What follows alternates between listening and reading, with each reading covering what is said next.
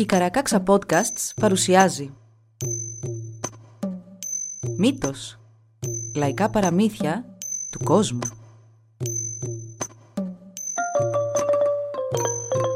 Κάποιες ιστορίες μπορεί για κάποιους να περιλαμβάνουν ευαίσθητο υλικό. Για περισσότερες πληροφορίες για το κάθε επεισόδιο, συμβουλευτείτε τις σημειώσεις του όπου βρήκατε αυτό το podcast.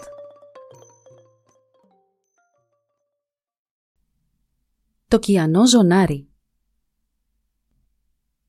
Μια φορά και έναν καιρό ήταν μια γριά ζητιάνα που βγήκε έξω στον κόσμο να ζητιανέψει. Είχε και το μικρό αγόρι της μαζί και μόλις το πουγγί της γέμισε, είπε να πάρει τον δρόμο μέσα από τους λόφους για να επιστρέψει σπίτι της. Δεν είχαν περπατήσει και πολύ όταν φτάσανε σε ένα σταυροδρόμι που συναντιόντουσαν δυο δρόμοι.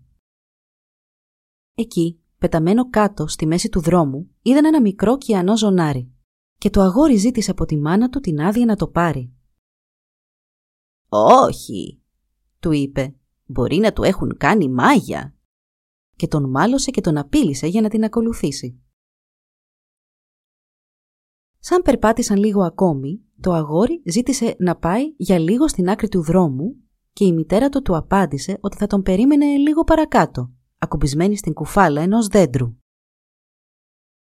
Αλλά το αγόρι έλειψε πολύ γιατί μπήκε τόσο βαθιά στο δάσος που η μητέρα του δεν το έβλεπε πια. Πήγε μέχρι εκεί όπου ήταν το κιανό ζωνάρι, το σήκωσε, το φόρεσε στη μέση του και ένιωσε τόσο δυνατός όσο ποτέ. Μπορούσε να σηκώσει ολάκερο βουνό. Γύρισε πίσω στη μητέρα του και εκείνη ήταν πολύ θυμωμένη και απέτησε να μάθει πού ήταν τόση ώρα. «Δεν σε νοιάζει τίποτα, ε! Δεν ξέρεις πως η νύχτα μας ακολουθεί πιο γρήγορα από ότι εμείς προχωράμε και πως πρέπει να περάσουμε το βουνό πριν νυχτώσει». Έτσι, με γκρίνιας και μαλώματα συνέχισα τον δρόμο τους, μα στα μισά η γριά κουράστηκε πολύ και είπε να πάει να εξοκουραστεί κάτω από έναν θάμνο. «Μητέρα μου αγαπημένη», της είπε τότε το αγόρι, «μπορώ όσο εσύ θα ξαναμαζεύεις τις δυνάμεις σου να πάω μέχρι την κορυφή αυτού εδώ του βράχου να δω αν υπάρχουν τριγύρω καθόλου άνθρωποι». Του έδωσε την άδεια και το αγόρι ανέβηκε και είδε όντως προς τον βορρά ένα φως να έρχεται από κάπου κοντά. Πήγε και το είπε στη μάνα του. «Πρέπει να συνεχίσουμε, μάνα. Εδώ κοντά υπάρχει ένα σπίτι. Είδα το φως του να λάμπει όχι μακριά από εδώ, προς τον βορρά». Η γριά σηκώθηκε, έβαλε το πουγγί της κάτω από τη μασχάλη και κίνησαν οι δυο τους προς το σπίτι. Δεν είχαν προχωρήσει και πολύ, να σου μπροστά τους ένα βαθύ και αδιαπέραστο χαντάκι. «Αχ, λες και το ήξερα», φώναξε η γριά γυναίκα. «Βήμα μπροστά δεν μπορούμε να κάνουμε. Ωραίο κρεβάτι θα στήσουμε εδώ».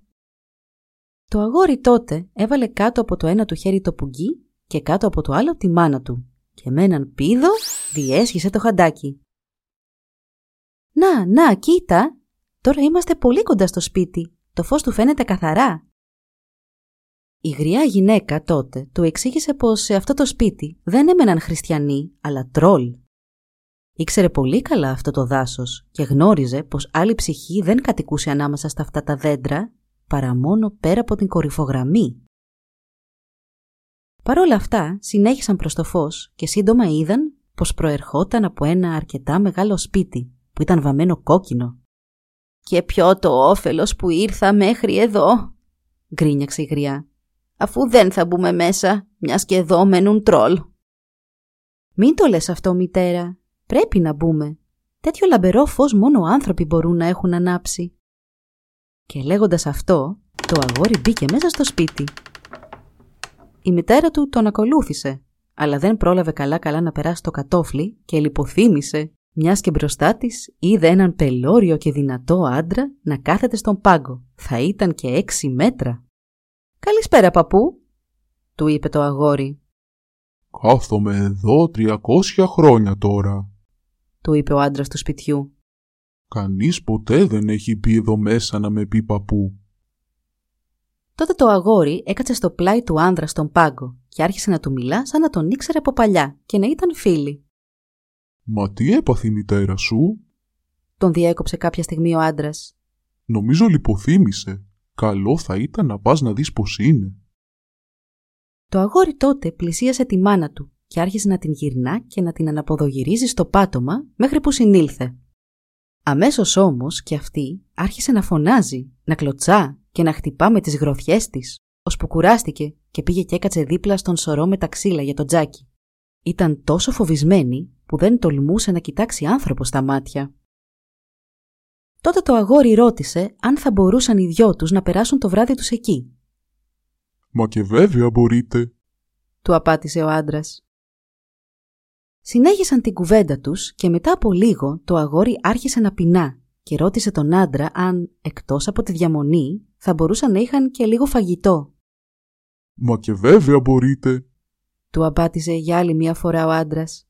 «Θα σας προσφέρω και γεύμα». Τότε σηκώθηκε και πέταξε έξι κούτσουρα πεύκου στη φωτιά με τη μία. Η γυναίκα φοβήθηκε ακόμη περισσότερο. «Αχ, τώρα σίγουρα θα μας κάνει ψητούς», μιξόκλαψε. Μα ο άντρας περίμενε μέχρι τα ξύλα να γίνουν θράκα και μετά βγήκε από το σπίτι. «Βοηθήστε μας, ουρανή! Είσαι πολύ θαραλέος, γιώκα μου!» είπε η μητέρα στο αγόρι της. «Μα δεν βλέπεις πως καταλήξαμε στο ίδιο σπίτι με τρόλ!» Σκέτες ανοησίες. Και τι έγινε λοιπόν; Μετά από λίγο, ο άντρας γύρισε κουβαλώντας μαζί του το πιο μεγάλο και παχύ βόδι που είχε δει ποτέ του το αγόρι. Ο άντρας έδωσε μια με τη γροθιά του κάτω από το αυτί του ζώου και το βόδι έπεσε ξερό στο πάτωμα. Το σήκωσε από τα τέσσερα του πόδια και το έβαλε πάνω στη θράκα. Έπειτα το γύριζε πότε από τη μια και πότε από την άλλη, μέχρι που το βόδι ξεροψήθηκε και από τις δυο μεριές. Ο άντρας τότε πήγε σε ένα από τα ντουλάπια του και έφερε ένα τεράστιο ασημένιο πιάτο και μέσα του έβαλε το μαγειρεμένο βόδι. Τόσο μεγάλο ήταν το πιάτο που δεν περίζαβε καθόλου κρέας από καμιά μεριά του. Το έβαλε στο τραπέζι και ύστερα κατέβηκε στο κελάρι. Γύρισε με ένα βαρέλι κρασί. Έβγαλε την τάπα με μια κίνηση και το έβαλε και αυτό στο τραπέζι μαζί με δυο μαχαίρια πέντε μέτρα το καθένα. Τότε είπε στους καλεσμένους του να κάτσουν στο τραπέζι να φάνε με την καρδιά τους. Πρώτα πήγε και έκατσε το αγόρι και μετά πήγε και η μάνα του, η οποία άρχισε αμέσως να κλαψουρίζει, πως ποτέ δεν θα μπορούσε να χρησιμοποιήσει τα μαχαίρια για να φάει. Το αγόρι τότε τα σήκωσε με ευκολία και τα χειρίστηκε με μεγάλη επιδεξιότητα. Έκοψε δυο καλά κομμάτια από το μπούτι του βοδιού και τα έδωσε στη μητέρα του να φάει. Σαν είχαν φάει λίγο, το αγόρι έπιασε το βαρέλι με τα δυο του χέρια και το κατέβασε από το τραπέζι.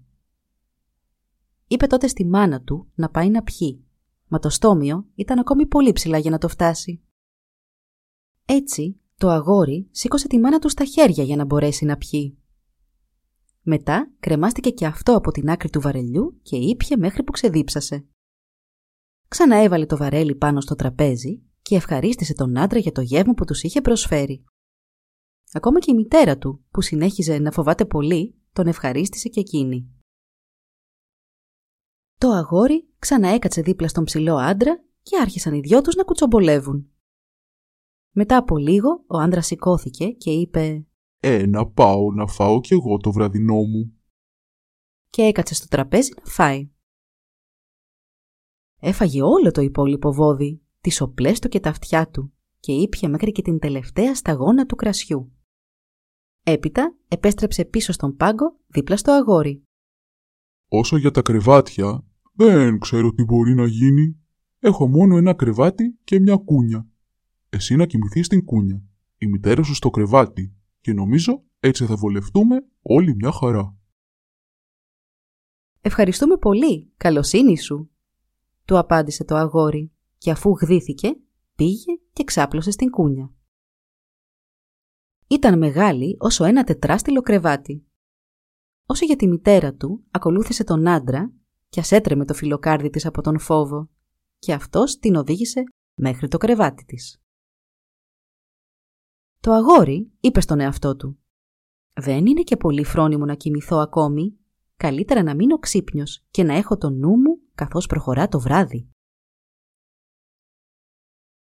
Μετά από λίγο, ο ψηλός άντρας άρχισε να μιλά με τη μητέρα του αγοριού και να της λέει «Ξέρεις, Νομίζω ότι θα μπορούσαμε οι δυο μας να ζήσουμε ευτυχισμένοι εδώ.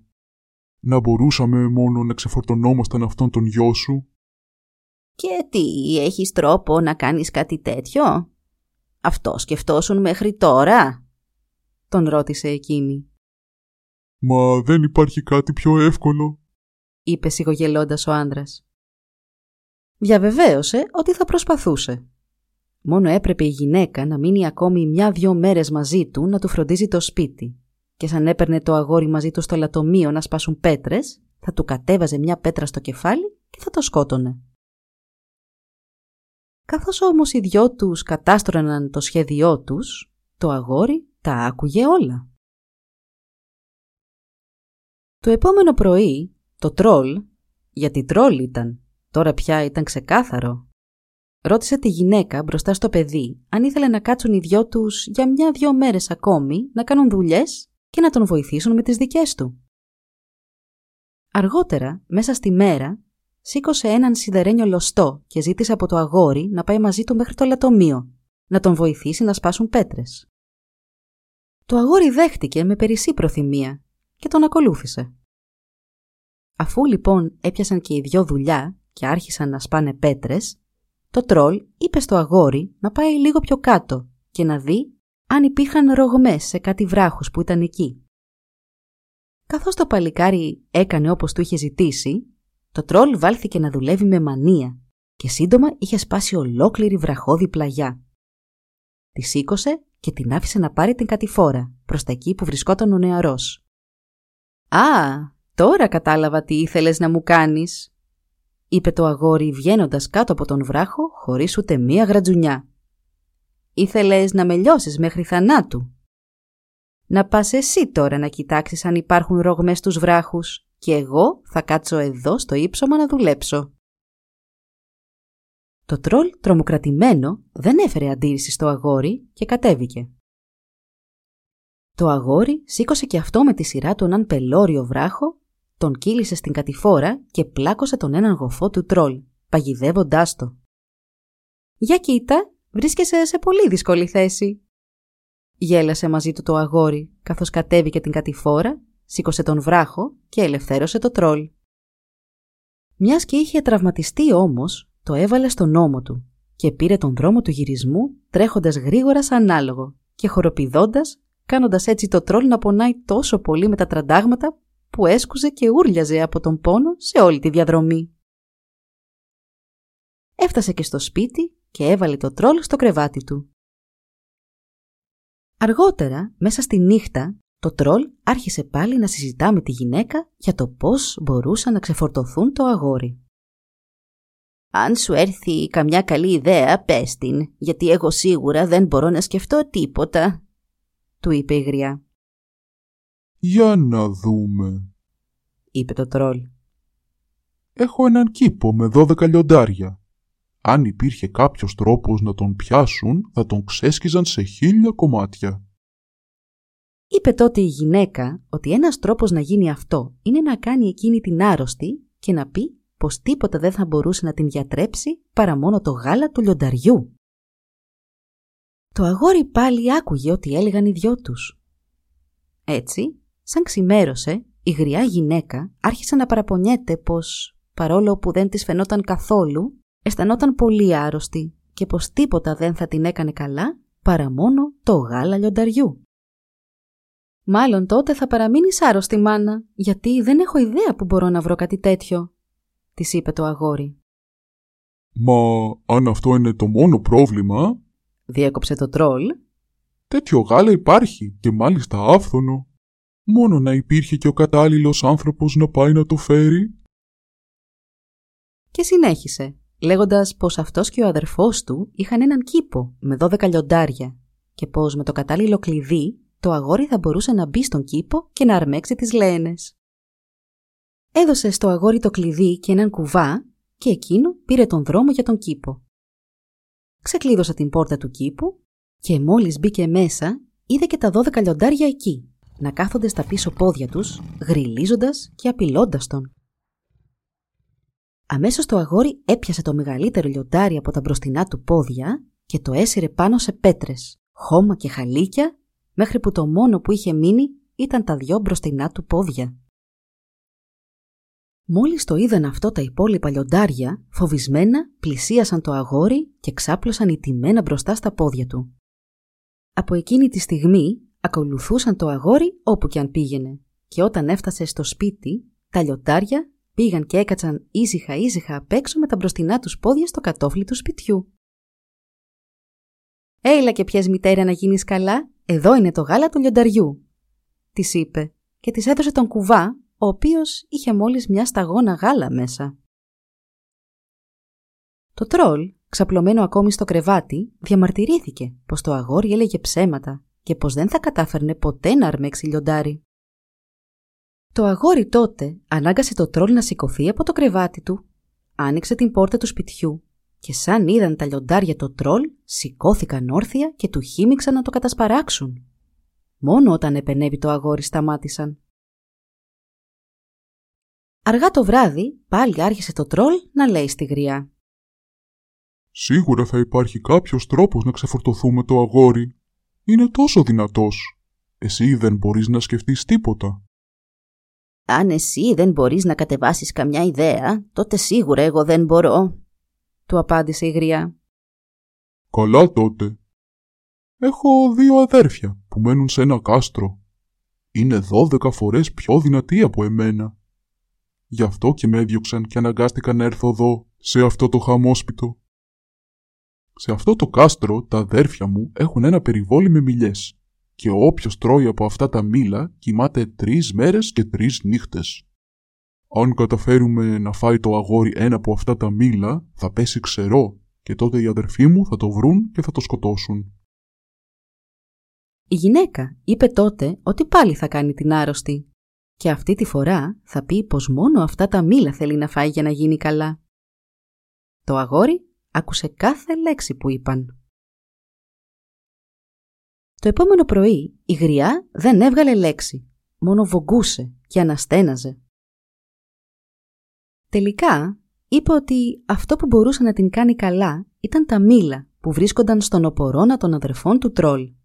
Αλλά δεν είχε ποιον να στείλει να τη τα φέρει. Το αγόρι δήλωσε πανέτοιμο να φύγει να πάει να τα φέρει και τα έντεκα λιοντάρια το ακολούθησαν. Έφτασε στον οπορώνα, σκαρφάλωσε σε μια μιλιά και έφαγε όσα περισσότερα μήλα μπορούσε. Πριν προλάβει καλά-καλά να κατέβει από το δέντρο, έπεσε σε βαθύ ύπνο. Τα λιοντάρια τότε ξάπλωσαν γύρω του σε έναν κύκλο. Την τρίτη μέρα κατέφτασαν στο σημείο αυτό και τα αδέρφια του τρόλ, μόνο που δεν είχαν ανθρώπινη μορφή. Είχαν τη μορφή ανθρωποφάγων αλόγων που φυσούσαν και ξεφυσούσαν άγρια και μόλις είδαν το παράξενο θέαμα με τα λιοντάρια, αναρωτήθηκαν ποιος είχε το θράσος να μπει στο περιβόλι τους με τις μιλιές και ορκίστηκαν πως θα τον έκαναν χίλια κομμάτια. Τα λιοντάρια τότε σηκώθηκαν όλα μαζί και επιτέθηκαν στα τρόλ. Τα σκότωσαν και τα ξέσκισαν τόσο πολύ που όταν τελείωσαν το μέρος φαινόταν σαν να είχε ένα βουναλάκι κοπριάς. Σαν τελείωσαν με τα δύο τρόλ, τα λιοντάρια ξαναξάπλωσαν σε κύκλο το αγόρι ξύπνησε κατά το απόγευμα. Έτριψε ενισταγμένα τα μάτια του, είδε τα διάσπαρτα χνάρια από πλέσα λόγων και έμεινε να αναρωτιέται τι μπορεί να είχε συμβεί. Άρχισε να πλησιάζει το κάστρο και ένα κορίτσι που τα είχε δει όλα βγήκε στο παράθυρο και του φώναξε. «Να ευχαριστείς την τύχη σου που δεν ήσουν στη μέση αυτής της μάχης, γιατί σίγουρα τώρα θα ήσουν χαμένος». «Εγώ χαμένος», «Πα, δεν νομίζω να συμβεί αυτό», της απάντησε το αγόρι ευχάριστα. Το κορίτσι τότε τον παρακάλεσε να πάει και να της μιλήσει, μιας και δεν είχε δει άνθρωπο από τότε που είχε πάει εκεί. Του άνοιξε την πόρτα και σαν τα λιοντάρια άρχισαν και αυτά να σπρώχνονται να περάσουν, το κορίτσι τρομαγμένο άρχισε να τσιρίζει από φόβο και το αγόρι τα πρόσταξε να κάτσουν ήσυχα έξω. Άρχισαν τότε οι δυο τους να συζητούν και το αγόρι την ρώτησε πώς μια τόσο όμορφη κοπέλα ανεχόταν αυτά τα απέσια τρόλ. Αυτή του απάντησε πως δεν ήταν κάτι που το έκανε εκεί ο θελός. Την ανάγκασαν να πάει να μείνει μαζί τους. την είχαν κλέψει από τον πατέρα της, τον βασιλιά της Αραβίας. Συνέχισαν να συνομιλούν μέχρι που το κορίτσι τον ρώτησε τι έπρεπε τώρα να κάνει, αν έπρεπε να πάει πίσω σπίτι της και αν το αγόρι θα την έπαιρνε για γυναίκα του. Το αγόρι είπε πως βέβαια και την ήθελε για γυναίκα του, αλλά δεν έπρεπε να γυρίσει πίσω σπίτι της. Άρχισαν τότε να κόβουν βόλτες στο κάστρο, μέχρι που έφτασαν στη μεγάλη αίθουσα όπου τα τρόλ είχαν κρεμάσει στον τοίχο τα δυο τρανά τους ξύφη. «Αναρωτιέμαι αν είσαι αρκετά δυνατός άντρας ώστε να μπορείς να χειριστείς ένα από αυτά», του είπε το κορίτσι. «Ποιος εγώ» σάστησε το αγόρι. «Ωραία που θα ήταν να μπορούσα». Έβαλε τότε τρεις καρέκλες τη μία πάνω στην άλλη, σκαρφάλωσε και τεντώνοντας τα χέρια του άγγιξε ένα από τα ξύφη. Το ξεκρέμασε, το πέταξε ψηλά στον αέρα και με ευκολία έπιασε τη λαβή του. Κατέβηκε τότε από τις καρέκλες με έναν πίδο τόσο δυνατό που ολόκληρο το κάστρο σύστηκε. Έβαλε το ξύφος κάτω από το μπράτσο του και από τότε το είχε πάντα μαζί του. Οι δυο τους έμειναν για λίγο καιρό μαζί στο κάστρο, ώσπου μια μέρα το κορίτσι είπε στο αγόρι ότι θα ήθελε να γυρίσει σπίτι της να πει στους γονείς της τι της είχε συμβεί. Φόρτωσαν λοιπόν ένα καράβι και το κορίτσι σάλπαρε για τον τόπο της.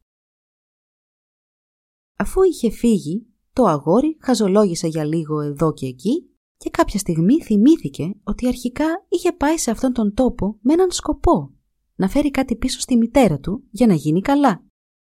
Είπε τότε στον εαυτό του «Ω, μα δεν ήταν και τόσο άρρωστη. Σίγουρα θα έχει γίνει καλά μέχρι σήμερα». Παρόλα αυτά, θεώρησε σωστό να πάει να δει πώς ήταν η μητέρα του και όταν έφτασε, βρήκε και τη μητέρα του και τον ψηλό άντρα υγιέστατους. «Τι κρίμα να ζείτε οι δυο σας σε αυτήν εδώ την τρόγλη», τους είπε το αγόρι. «Ελάτε μαζί μου στο κάστρο μου να δείτε τι σωστός άνθρωπος είμαι». Πήραν τον δρόμο οι τρεις τους και κάποια στιγμή, καθώς περπατούσαν, η μητέρα του αγοριού τον πήρε παραδίπλα και τον ρώτησε πώς και είχε γίνει τόσο δυνατός. «Αφού ρωτάς μητέρα, τη δύναμη την απόκτησα όταν φόρεσα το κιανό ζωνάρι που είχαμε βρει μαζί εκείνη τη φορά που είχαμε κατέβει στην πόλη να ζητιανέψουμε». «Το έχεις ακόμα, αγόρι μου» τον ρώτησε η γριά. «Αμέ, το φορώ στη μέση μου», της απάντησε ο γιος της. «Μπορώ να το δω» «Βεβαίως και μπορείς», απάντησε το αγόρι και με μιας ξεκούμπωσε το παλτό του και έδειξε στη μητέρα του το ζωνάρι. Με μια γρήγορη κίνηση, η γριά έπιασε το ζωνάρι, το τράβηξε από τη μέση του και το τύλιξε γύρω από τη γροθιά της. «Τώρα», του φώναξε, «τι θα κάνω με σένα τον φουκαρά, θα σου δώσω μια γροθιά και θα σε ξαπλώσω κάτω». «Δεν του αξίζει τόσο γρήγορος θάνατος», είπε τότε και το τρόλ. Ας του κάψουμε πρώτα τα μάτια και ας τον βάλουμε να περιπλανιέται για πάντα μέσα σε μια βάρκα. Παρόλα τα παρακάλια και τις προσευχές του αγοριού, οι δυο του έκαψαν τα μάτια και τον έσπρωξαν με τη βάρκα στο νερό. Τα λιοντάρια όμως βούτυξαν και τα έντεκα στο νερό. Έπιασαν τη βάρκα και την έβγαλαν στην ξηρά, σε ένα νησί όπου και έβαλαν το αγόρι να ξεκουραστεί κάτω από ένα έλατο. Του έφερναν να φάει θυράματα που έπιαναν και μέχρι και πουλιάξε που πουλιασαν για να του φτιάξουν κρεβάτι. Μα το αγόρι αναγκαζόταν να τρώει το κρέας του ομό και ήταν τυφλό.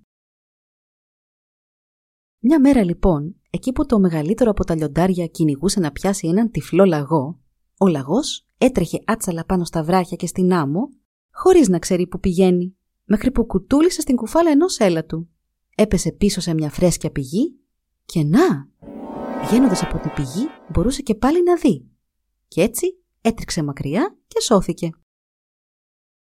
«Τι λες» σκέφτηκε το λιοντάρι και πήγε αμέσως στο αγόρι. Το έπιασε από τα ρούχα και το έσυρε μέχρι την πηγή. Του βούτυξε το κεφάλι μέχρι τα αυτιά στο νερό και το παλικάρι βρήκε και πάλι το φως του. Τότε γύρισε πίσω στα λιοντάρια και τους έκανε νόημα να μαζευτούν όλα κοντά-κοντά σαν να σχηματίζουν σχεδία, στάθηκε στην πλάτη τους και εκείνα κολύμπησαν μέχρι την υπηρετική χώρα. Σαν πάτησε στη στεριά το αγόρι, πλησίασε σε ένα άλσος με σημίδες και είπε στα λιοντάρια να ξαπλώσουν χάμο και να παραμείνουν ήσυχα. Τότε, σαν κλέφτης, πλησίασε το κάστρο και κρυφοκοίταξε από την κλειδαρότρυπα να δει αν μπορούσε να βρει πουθενά το ζωνάρι του. Και το βρήκε. Κρεμόταν από μια καρέκλα στην κουζίνα.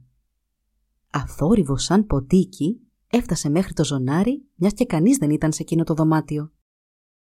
Το πήρε και το φόρεσε. Μετά άρχισε να πετάει τα έπιπλα και να πουδοπατάει το πάτωμα με τέτοια μανία σαν να ήταν τρελός. Τρέχοντας μπήκε και η μάνα του τότε στην κουζίνα. «Αγάπη μου, γιώκα μου, δώσε μου πίσω το ζωνάρι να σε χαρώ». «Να σε καλά, μάνα», της είπε το παιδί. «Τώρα θα σε βρει η ίδια μοίρα που προόριζες για μένα». Και με αυτό την αποτέλειωσε στη στιγμή. Ξοπίσω της κατέφτασε και το τρόλ, ακούγοντας όλον αυτόν το σαματά.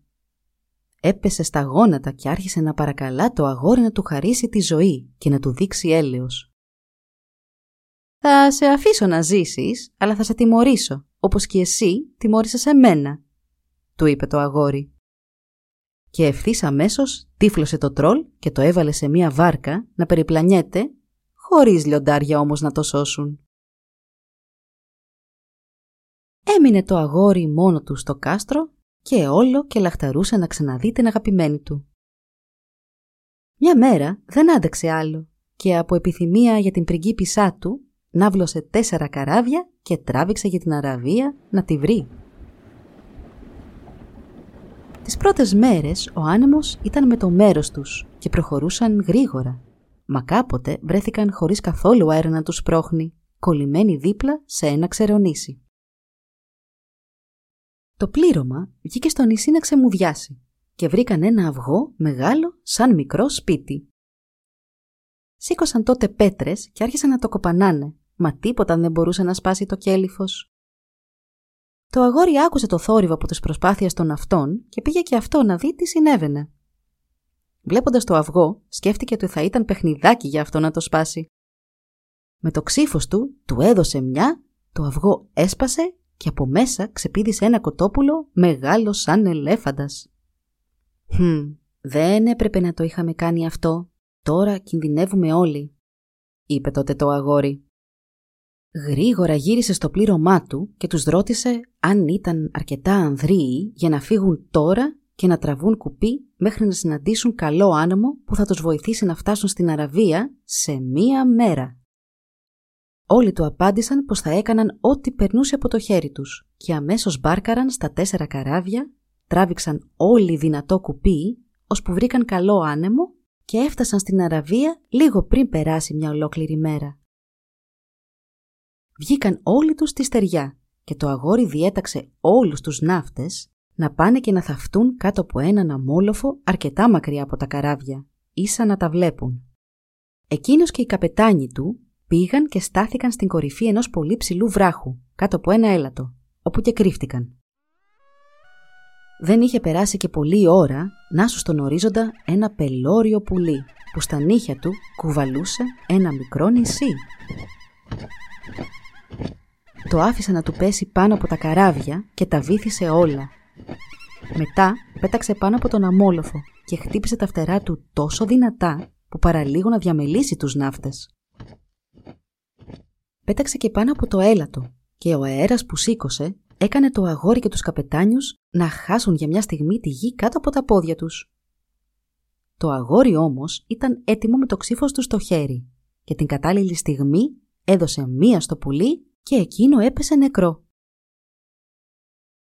Όταν ηρέμησαν τα πράγματα, πήγαν όλοι τους στην πόλη, η οποία γιόρταζε την επιστροφή της κόρης του βασιλιά τους.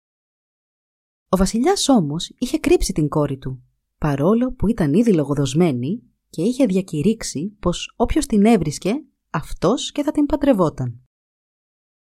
Καθώς περιπλανιόταν το αγόρι στην πόλη, είδε έναν έμπορα που πουλούσε το μάρια αρκούδων. Αγόρασε ένα και το φόρεσε. Ένας από τους καπετάνιους του φόρεσε στο αγόρι μια λυσίδα γύρω από το λαιμό και άρχισαν μαζί να γυρίζουν την πόλη κάνοντας νούμερα για να ψυχαγωγούν τον κόσμο. Έφτασε και στα αυτιά του βασιλιά πως είχε έρθει στην πόλη του μια λευκή αρκούδα που χόρευε και έκοβε κρεμμύδια όποτε της το ζητούσαν. Ο βασιλιάς έστειλε αμέσως αγγελιοφόρο να πάει να προσκαλέσει την αρκούδα στο παλάτι για να κάνει τα κόλπα της και εκεί. Σαν έφτασε στο παλάτι, όλοι που την είδαν φοβήθηκαν, αφού δεν είχαν ξαναδεί ποτέ τους τέτοιο θηρίο. Ο καπετάνιος όμως τους διαβεβαίωσε πως δεν υπήρχε κανένας κίνδυνος, αρκεί να μην περιγελούσε κανείς την αρκούδα. Ξεκίνησε λοιπόν η αρκούδα να κάνει τα κόλπα της και να χορεύει, ώσπου μπήκε μέσα στην αίθουσα μια υπηρέτρια που, μόλις είδε την αρκούδα, άρχισε να γελάει δυνατά και να την κοροϊδεύει. Η αρκούδα αμέσως όρμησε στην υπηρέτρια και την έκανε λωρίδες με τα νύχια της. Όλη η αυλή άρχισε τότε να κλαίει και περισσότερο από όλους ο καπετάνιος. «Κουταμάρες», είπε ο βασιλιάς. «Δεν ήταν παρά μια υπηρέτρια. Και στο κάτω-κάτω δικό μου θέμα είναι και όχι δικό σας». Μέχρι να τελειώσει η παράσταση είχε πάει αργά το βράδυ.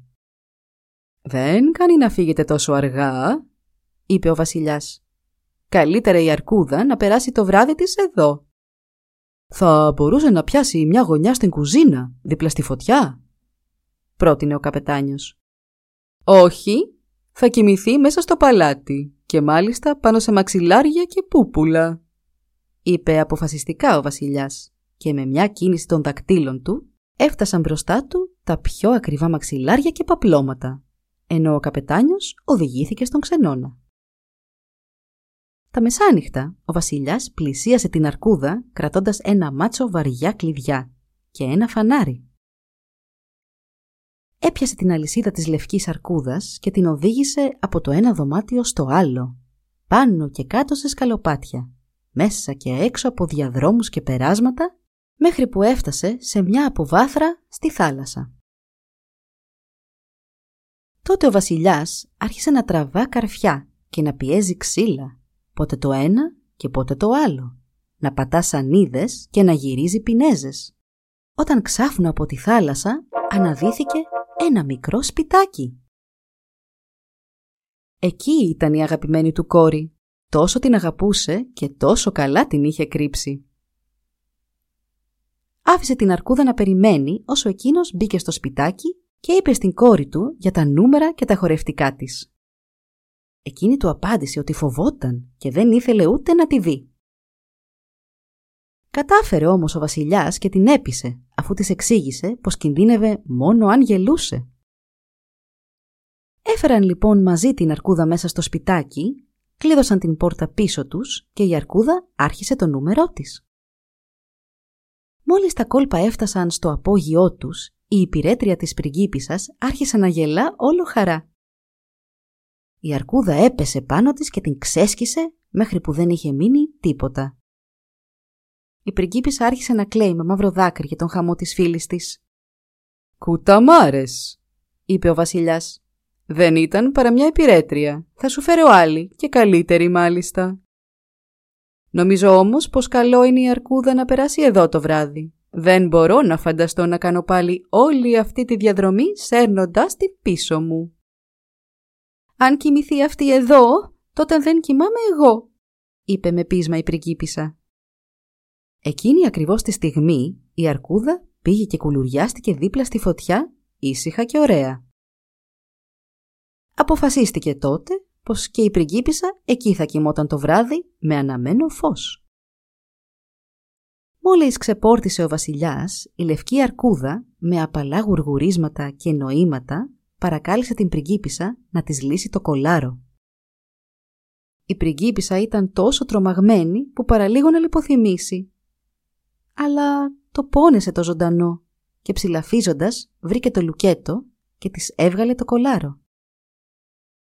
Ευθύς αμέσως η λευκή αρκούδα ξερίζωσε το κεφάλι της. Η πριγκίπισσα τότε μπροστά της είχε τον καλό της και τέλος δεν είχε η χαρά της. Ήθελε να πάει αμέσως στον πατέρα της να του πει πως είχε έρθει ο καλός της, αλλά το αγόρι δεν ήθελε ούτε να το ακούσει. Θα την κέρδιζε πάλι από την αρχή, της είπε. Έτσι, όταν το πρωί ακούστηκε ο ήχος των κλειδιών του βασιλιά έξω από την πόρτα, το αγόρι έβαλε πάλι το τομάρι της αρκούδας και πήγε και ξάπλωσε πλάι στη φωτιά. «Ήταν ήσυχη όλο το βράδυ», ρώτησε την κόρη του ο βασιλιάς. «Έτσι πιστεύω. Ούτε που τεντώθηκε, ούτε που γύρισε πλευρό», απάντησε η πριγκίπισσα. Γύρισαν ο βασιλιάς και η αρκούδα στο παλάτι, την έδωσε στον καπετάνιο και οι δυο τους έφυγαν. Το αγόρι πέταξε το τομάρι από πάνω του και πήγε στον καλύτερο ράφτη της πόλης να του ράψει μια φορεσιά, πράγματι πρικυπική. Σαν ετοιμάστηκε, παρουσιάστηκε μπροστά στον βασιλιά και του είπε πως είχε έρθει να βρει την κόρη του. «Δεν είσαι ο πρώτος που θα το τολμήσει», του είπε ο βασιλιάς. «Και όλοι οι προηγούμενοι έχασαν τα κεφάλια τους. Γιατί αυτή η μοίρα σε περιμένει παλικάρι μου αν αποτύχεις να τη βρεις σε μία μέρα». Μα το αγόρι τα ήξερε όλα αυτά. Είπε πως με δική του ευθύνη θα την έψαχνε και αν δεν την έβρισκε θα δεχόταν τις συνέπειες. Στο παλάτι είχε στηθεί μεγάλο γλέντι με μουσική, δεσποσίνες που χόρευαν και ωραία φαγητά και το αγόρι πήγε και γλέντισε. Πέρασαν δώδεκα ώρες έτσι και ο βασιλιάς του είπε «Σε λυπάμαι από τα βάθη της ψυχής μου. Σίγουρα θα τη χάσεις τη ζωή σου. Δεν έχεις καν ξεκινήσει να ψάχνεις». «Μπα, όπου υπάρχει ζωή υπάρχει και ελπίδα», είπε το αγόρι. «Αφού υπάρχει ακόμη ανάσα σε αυτό το κορμί, τότε δεν υπάρχει φόβος. Έχουμε χρόνο μπροστά μας». Και συνέχισε να χορεύει και να γλεντά μέχρι που του είχε μείνει μία ώρα μόνο. Τότε μόνος σταμάτησε και είπε πως θα άρχιζε να ψάχνει για την πριγκίπισσα. «Δεν έχει κανένα νόημα», του είπε ο βασιλιάς. «Τον έχεις χάσει τον χρόνο σου». «Ανάψτε το φανάρι σας μεγαλειότατε και πάρτε μαζί σας τα κλειδιά σας», του είπε χαμογελαστά το αγόρι. «Ακολουθήστε με όπου κι αν πάω. Έχουμε ακόμη μια ολόκληρη ώρα». Έτσι το αγόρι έκανε όλη τη διαδρομή που είχε κάνει ο βασιλιάς το προηγούμενο βράδυ και ζητούσε από τον βασιλιά να του ξεκλειδώνει τη μία πόρτα μετά την άλλη. Έφτασαν και στην αποβάθρα. «Τελείωσε σου λέω», είπε πάλι ο βασιλιάς. «Τελείωσε ο χρόνος σου και το μόνο που υπάρχει μπροστά σου είναι η θάλασσα». «Έχω ακόμη πέντε λεπτά υψηλότατε», του απάντησε το αγόρι και άρχισε να πατάει σανίδες και να σπρώχνει πινέζες, να τραβά καρφιά και να πιέζει ξύλα. «Οπ, να σου και το σπιτάκι, βγήκε από το νερό». «Τώρα όμως ο χρόνος σου τελείωσε. Έλα δίμιε και κόψε του το κεφάλι», είπε όλο αγωνία ο βασιλιάς. «Α, όχι, βασιλιά μου, τρία λεπτά έχουν μείνει», του είπε ήρεμα το αγόρι. «Βγάλε και το κλειδί που ανοίγει εκείνη την πόρτα να μπω στο σπίτι Μα ο βασιλιάς έκανε ότι έψαχνε να βρει το κλειδί και καθυστερούσε. Στο τέλος είπε ότι δεν είχε το κλειδί για αυτό το σπίτι.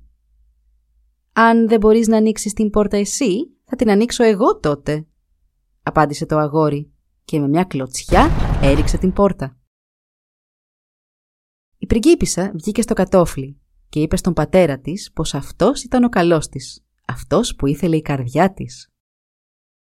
Έτσι έγινε δικός της και ο μικρός Ζητιάνος πέτυχε να παντρευτεί την κόρη του βασιλιά της Αραβίας.